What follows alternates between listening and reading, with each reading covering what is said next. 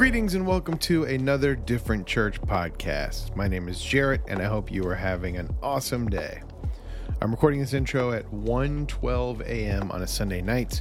Today was the fifth week of our Genesis series. Uh, we were having an awesome time, uh, essentially like going to college. It, it feels like uh, Professor Hannah is uh, just kind of giving us the goods on Genesis and the historical background and what some of the stuff means and what it doesn't mean. And it's been really cool. And I just want to say thank you to everyone who's been attending. Uh, it's our first series we've ever done, and I, I, wasn't sure how the crowds would be, but it's been great. People have been watching online, and uh, if you are paying attention to what we're doing, uh, from the bottom of our hearts, thank you so much. It, it means the world to know that because of you, different exists, and we think it's important that different exists because there's not a lot of churches out there doing what we're doing. So huge thank you. You rock. Okay. Um, this week, small groups start. We have a, a Zoom group on Monday night, Tampa group on Tuesday night, St. Pete group on Wednesday night. Uh, it's pretty exciting. We've this is like our third like kind of uh, semester, if you will, um, third time doing it, and we've like grown the small groups have grown like we've kind of had our little like core group that has been doing it but i keep seeing these emails coming in of people that are interested in joining group and that's so cool. So thank you so much for being a part of that as well. Uh, if you want to jump in go to diff.church and then click on groups and just let us know and we will reach out to you with all the information that you need all right i don't think we have any announcements tonight before we jump into hannah I figured we would play one song. Uh, by the time you hear this, I will be working on a video for this song as well.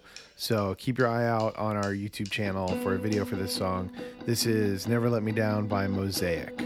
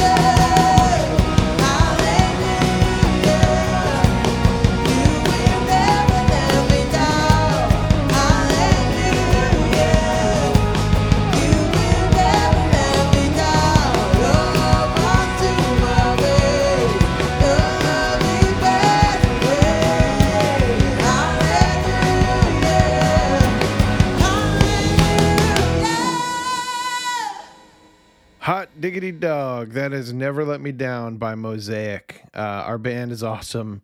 Uh, if you haven't seen them live, you got to come see them. They'll change your life, man. They'll change your life.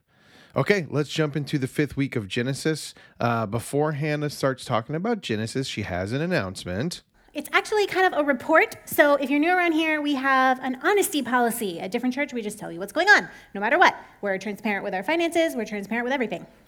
So in June, I became a full time employee of different church. Instead of working a full time job separately and this, and also trying to contain Nova. Some of you may have seen her on the way in, uh, who is with me all the time. What a joy. It is a joy, but oh, it's hard. Uh, so last year, because of COVID, we were able to save some money because it didn't cost anything to do church on account of we weren't here. Uh, we just were online for a while. So we saved enough money and we designated it to pay, it was enough to pay for a salary for one employee for half a year. And so our like leap of faith in June was we have that money. We're just going to use it. Like and maybe by December, we'll see what happens, and it'll be six months, and we'll give it a try. And it was terrifying for me, let me tell you, to be like, okay, I'm gonna put in my notice. And also, the best, most exciting thing I've ever done. Um, and I just want to report that we have not touched that money. We haven't spent a dime of it. It's still in savings. um, so, we are, for this year, money we have brought in and money that has gone out to pay for things like renting space and um, subscription, insurance, all kinds of things we have to pay for as a church, and a salary of a person, um, we are breaking even. Like we're in $1,000 of what has brought, been come in and what's gone out. If you want to know how much I make, just come ask me after service. I'm happy to tell you. Um, but I, when I was running the numbers, we just had our third quarter board meeting the other day, and I ran them twice. And I was like, really? Like, n- not only have we not touched that money, and we're like breaking even for the year, we have added a couple thousand dollars to our savings account. Which you might be like, what are you going to do with all that money? Well, eventually, at some point, we would like to have a permanent space in St. Pete. That doesn't necessarily mean owning a building, it could be some kind of commercial lease. Whereas, you know, at the opera, we love the opera. Like, we love being here, they're, fan- they're fabulous. Um, but we do have to set everything up and tear it down every single Sunday. Um, so that is a job and eventually, we may not have enough room here. So that is kind of what we're saving for. But also, just so you know, 10% of everything we make, we make, 10% of everything that is donated off the top before it goes into our bank account, before it goes into our operating budget, gets put in a separate bank account to go back out into the community. So our last donations were we donated $1,000 to the Pinellas County Education Fund in their Stuff the Bus campaign to help kids who have a hard time getting the school supplies that they need have school supplies. And we are going to make some awesome donations in October, so stay tuned for that. So that is, I know, I was really excited. Yes, clap that I can pay my bills. The other thing I want to share with you before we jump into Genesis class, which is the best kind of class because there's no tests, you just have to show up, um, is it's Hispanic Heritage Month, and every month we are sharing the name of a person you should know. And this Sunday is this guy. You probably already know who this is if you're from around here or if you like art. This is Salvador Dali. You can also say Salvador Dali. He's dead. um, but we, Josiah and I went to the museum one time, and there was a elderly volunteer who was adamant that his name was Dali, and she said Dali every time, and now I can never get that out of my head because I heard it. Um, he was born in Spain in 1904, and he lived until 1989, which also, incidentally, is the year I was born, so that's why I'm so great. Um, he is known for his surrealist painting, a very pointy mustache, and looking slightly scared in almost all of his photos. This is his most famous work, which you probably recognize with the melting clocks. It's called The Persistence of Memory.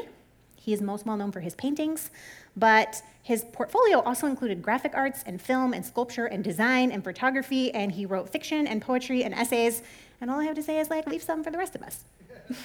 he is truly a genius. But the specific reason I wanted to share him today is we have a museum dedicated to Salvador Dali in St. Pete. Have any of you been?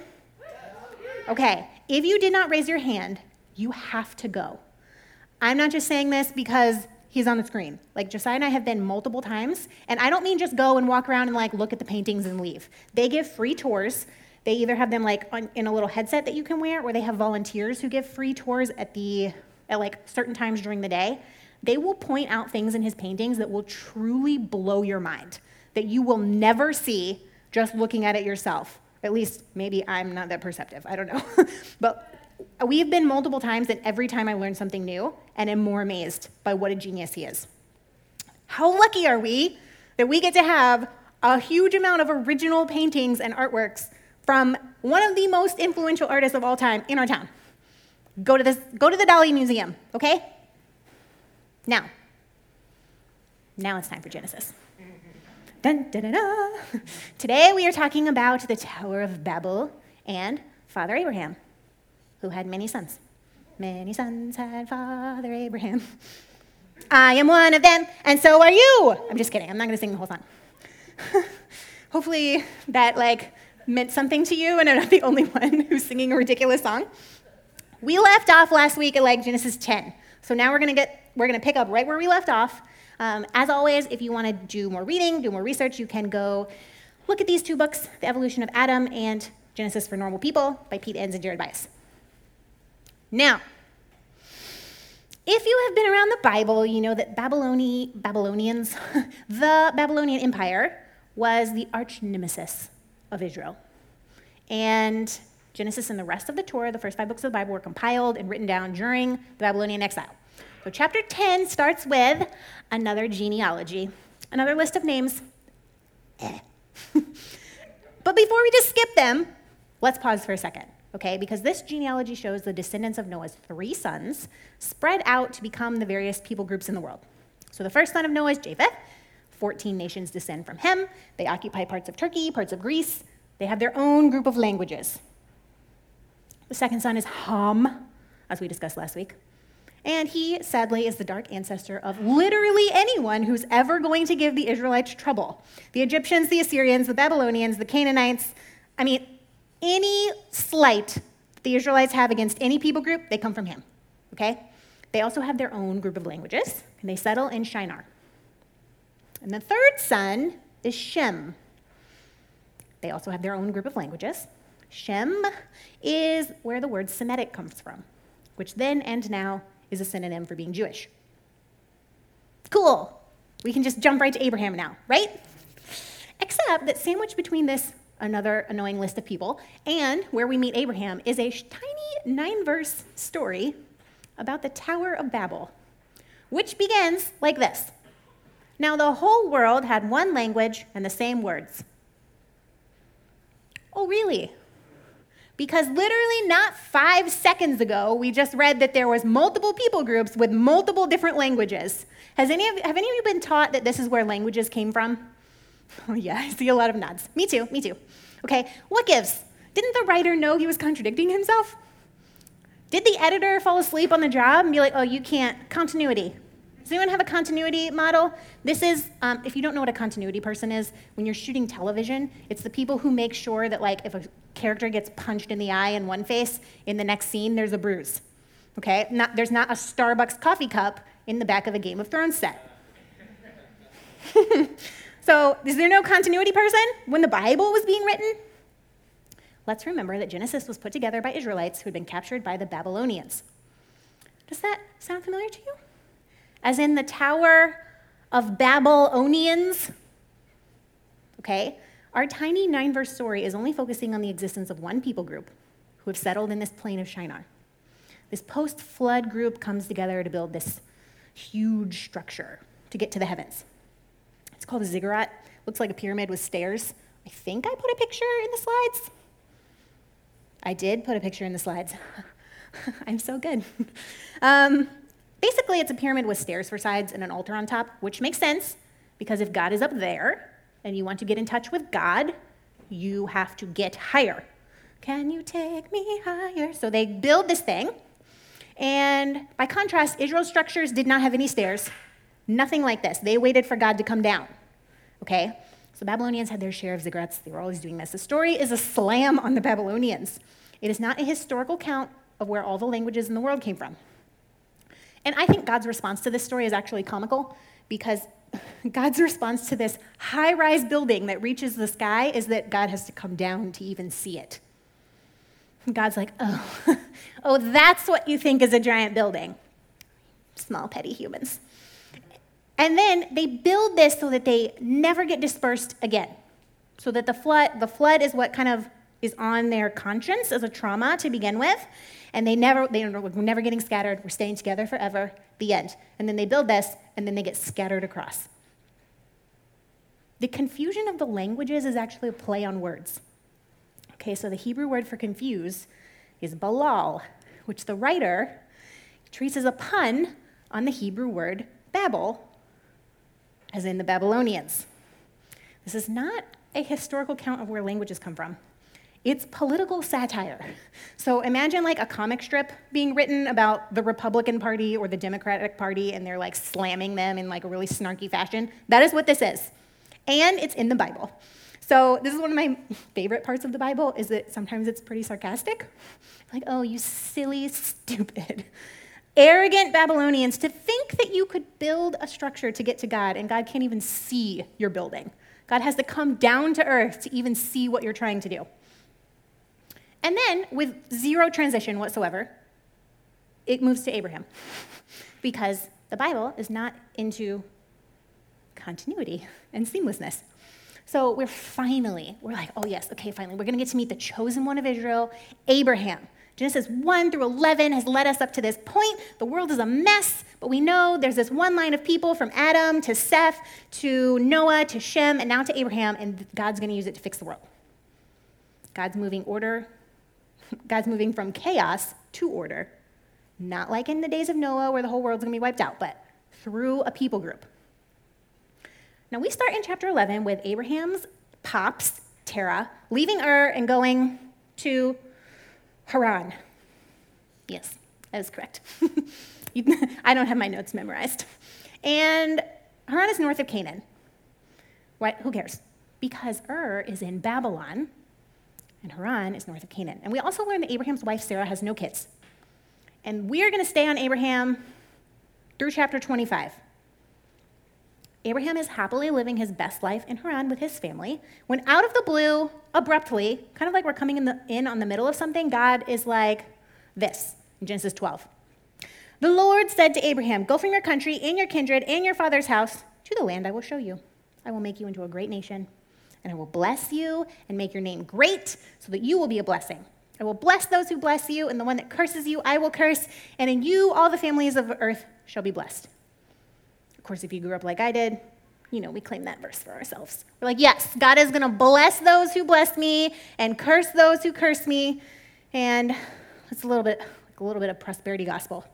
Name it and claim it. Or, as my mother likes to say, blab it and grab it. now, we are not told how a refugee from Babylon would even know who Yahweh is, or what Abraham did to deserve this special meeting from God. In fact, later in the Torah in Joshua, we have this like little verse that hints that they're very sketchy because it says, Long ago, your ancestors, Terah and his sons Abraham and Nahor, lived beyond the Euphrates rivers, Babylon, and served other gods. So how, how did Abraham know that Yahweh was this particular God? What did Abraham do?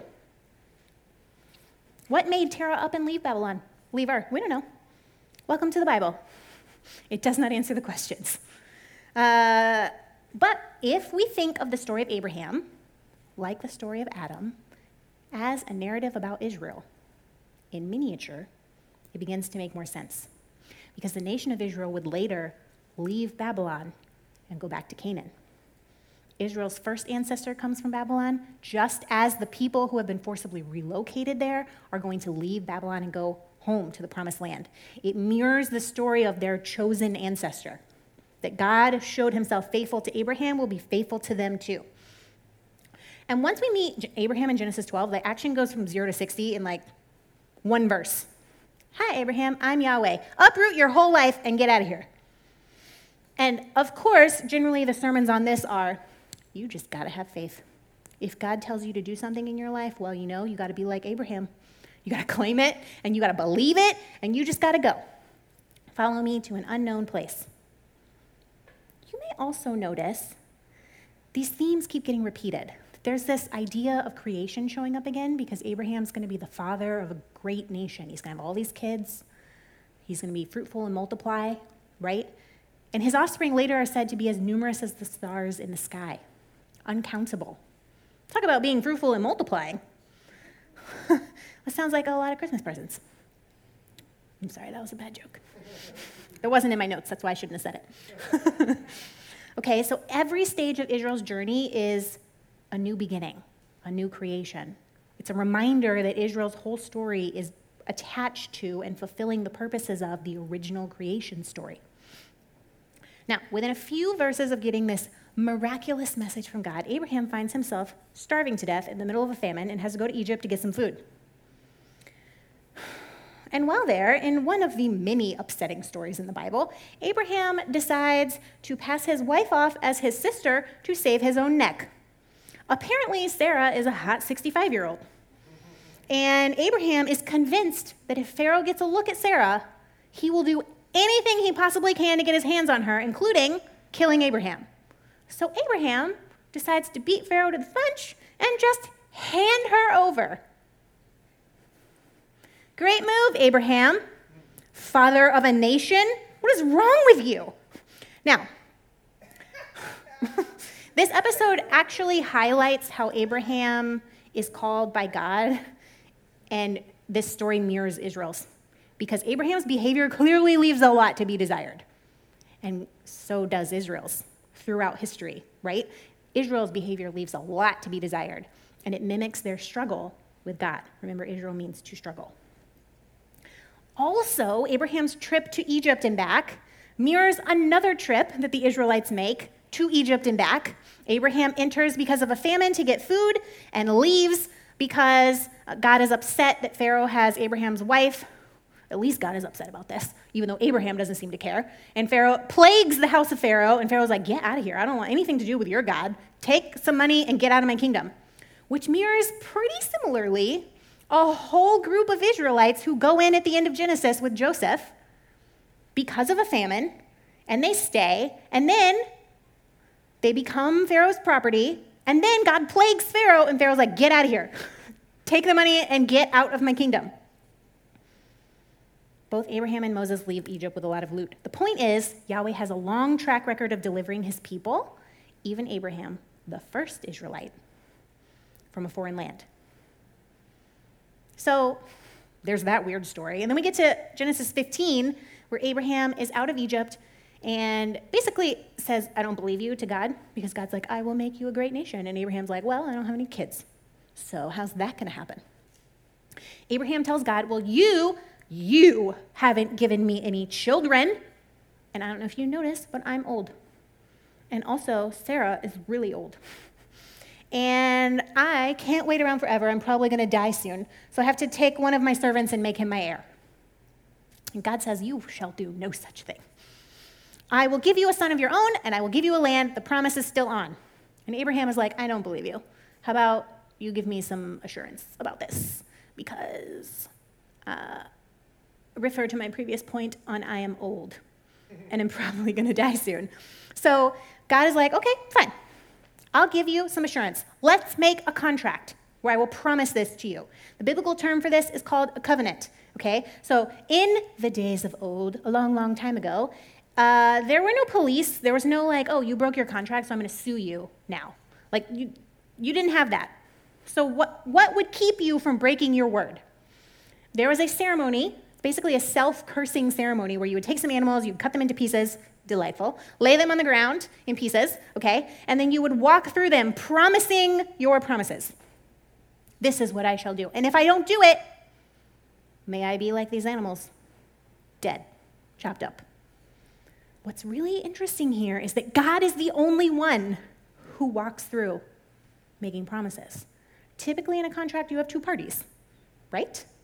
And especially for like a king or a leader and someone serving that person. Like, I, the king, I, the queen. There weren't very many of those back then, but that's an entirely another sermon. uh, I promise to protect you. I will not let invaders come destroy your land. You will be safe. That's my promise to you. And you promise to pay me tribute and worship me and do not rebel. This is your promise. Uh, God is the only one who does something here. Abraham does nothing. How strange. And actually, I think this gives us a different light, side note, on Jesus in the New Testament. Instead of thinking of Jesus as always like this fulfillment of Jesus somehow taking our punishment, taking our blame, it's the conclusion of God's promise to always be faithful, even to the death, no matter what the Israelites do. No matter what the humans do, God has promised to be faithful and stay. And actually, we see here another preview of the Exodus story because the Bible likes to have the same themes over and over, so you really get it. God passes through these animals as like a pillar, like basically smoke and fire. And later, when the Israelites get out of Egypt, they have God leading them as a cloud of smoke by day and a pillar of fire by night.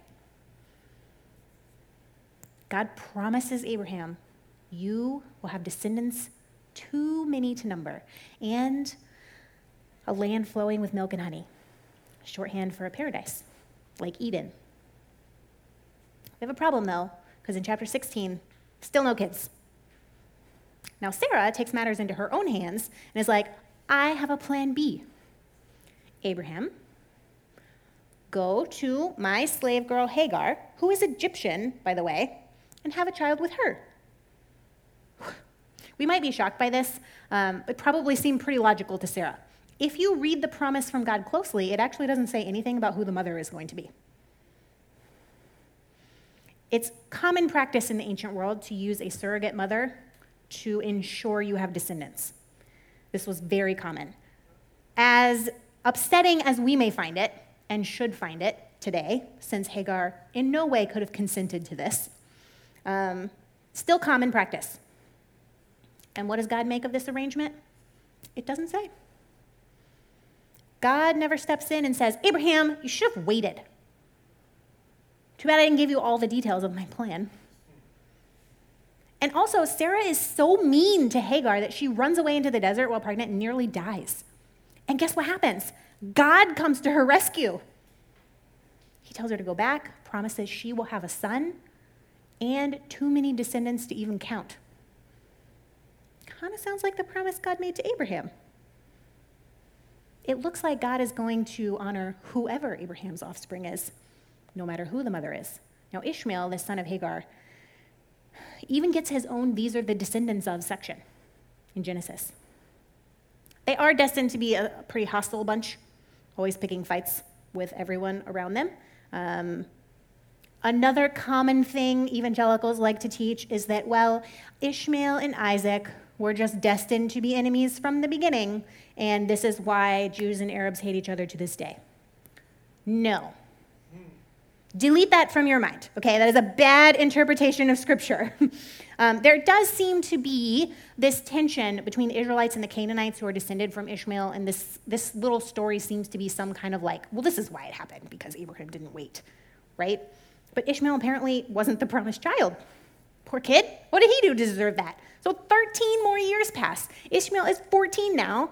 And then when Abraham is 99 years old and covered with mold, God shows up with a new request.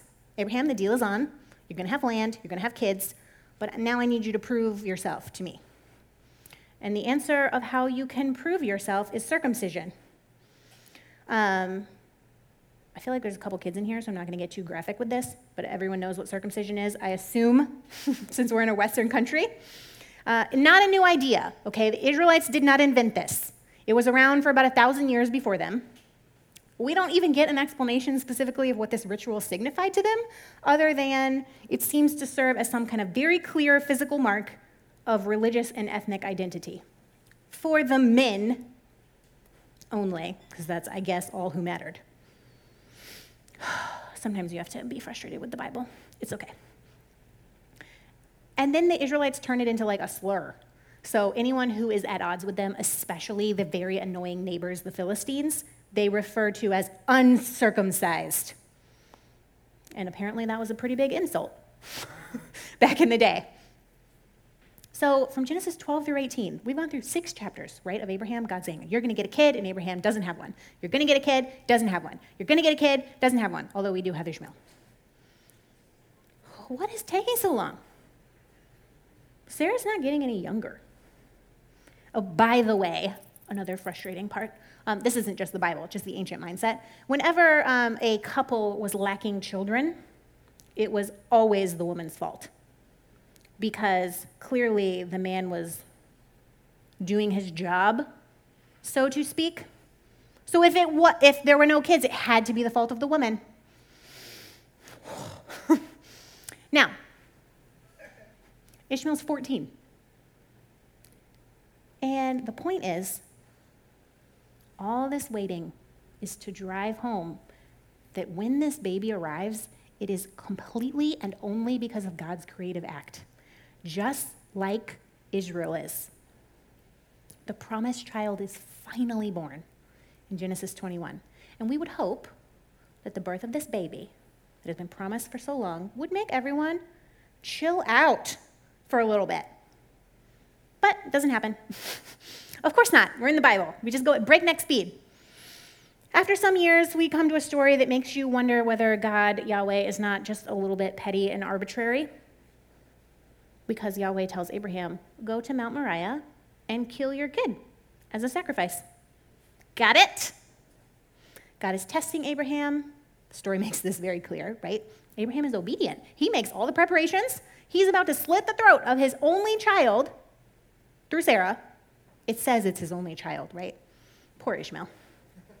and then the angel of Yahweh shows up at the last second, is like, don't go through with it. God sees that Abraham is obedient. Abraham passes the test, gold star, A plus. Abraham passes, unlike Adam and Eve in the garden. Great ending. Is it? I think it's a little bit unnerving to see how willing Abraham appears to be to sacrifice Isaac. And uh, God, being God, couldn't think of a different kind of test? Come on. This has troubled us for over 2,000 years now. God does not appear to be kidding here, right? For it to be a real test, God has to be serious, and Abraham has to think that God is being serious. There is a real possibility that Abraham goes through with this. So let's look at it from a later point, right? From a point of the Israelite thinking during the Babylonian exile. The Israelites are fundamentally against child sacrifice. That is something their pagan neighbors do. That is not something Israel does. They never do it, it's an abomination to them. It's horrible. It is horrible. They should believe this. However, Israel's God does lay claim to the firstborn of every womb, whether that's a child, a human child, an animal, the firstborn that belongs to God. It says that in Exodus 13. If the firstborn is an animal, you give it over to Yahweh, meaning you sacrifice it. A donkey, however, you can redeem with a lamb, meaning you can present a lamb in place of a donkey so that the donkey lives and God has a substitute. Donkeys were unclean animals and also conveniently could be redeemed because they were really necessary to haul things around. I don't know if you've noticed sheep don't typically haul things. Uh, but donkeys do. So we really need them for our agrarian culture, so God obviously has to accept a substitute for them. But what about the humans? The firstborn is also redeemed with an animal. Okay? But in Numbers 8, we actually see another way that firstborn humans are redeemed. The tribe of Levi, of the 12 tribes of Israel, is a stand in for all the firstborn children of Israel. God takes that whole clan for God's self. Not by killing them, but by separating them from the other tribes to run the sacrificial system, to run the church. The Israelite firstborn still belong to God, but they are not sacrificed, and God accepts a substitute. And I think the story of Isaac can make a lot more sense with that in the background, as long as we remember that this was written. This wasn't there wasn't like a person following Abraham around being like, and then Abraham took his child up and was about to kill him. And then this scroll gets passed down for thousands, like not thousands, but hundreds of years. And then the Israelites are like, and that's what happened. Historical account. No, this is being compiled so much later with the Israelites who are right there saying, yes, we know that God is against sacrifice. It's not a surprise to them, right? That God accepts an animal. We know God doesn't go through with it, provides this ram in the bushes. Isaac is spared. And what I want to like leave you with is that again, this story is a preview of the Israelites in Babylon. God's command to Abraham highlights the incredibly risky nature of trust in Yahweh because they heard about this promise of Isaac for decades. Decades. And then they finally get Isaac, this baby that should be the mark of security and good times and peace ahead. And then it's threatened in the most counterintuitive and absurd manner possible. Here's what I promised you, now kill it. People who shaped this story into its final form, those living in the wake of this horrible national tragedy that was the Babylonian invasion and the burning of their city and the destruction of their temple and the forced deportation of most of their people, they're also examining this incredibly risky nature of trust in Yahweh because it had been decades. They still had no land. It seemed as though they were sacrificed. And this story tells them that God would intervene for them, just as God did for Isaac, and deliver them from something that seemed like certain death. And God did. Israel is and was and always would be God's child, just as Isaac was Abraham's child. Israel was promised and created, and Isaac was promised and created, and God, just as God promised, even though Abraham promised nothing, would show up and be faithful no matter what.